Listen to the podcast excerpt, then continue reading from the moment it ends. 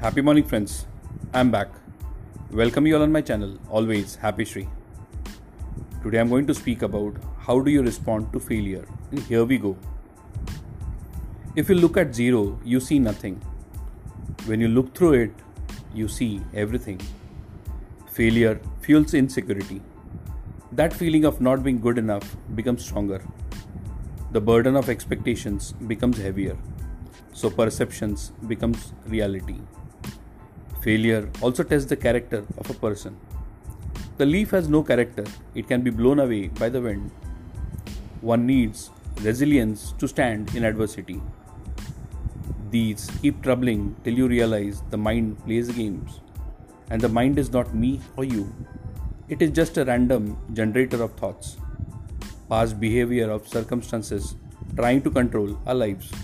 It becomes stronger when we fail because it tells us I told you so. We become weaker within. The true self is neither the mind or the thought. It is not just the heart that feels, but the soul that heals. Our connection with ourselves at a deeper level is important. Failure just amplifies the weakness we have within. Just like the virus that is going around today, maybe we need failures to go to our head and success to our heart. Thank you so very much. Have a great day ahead and bye bye.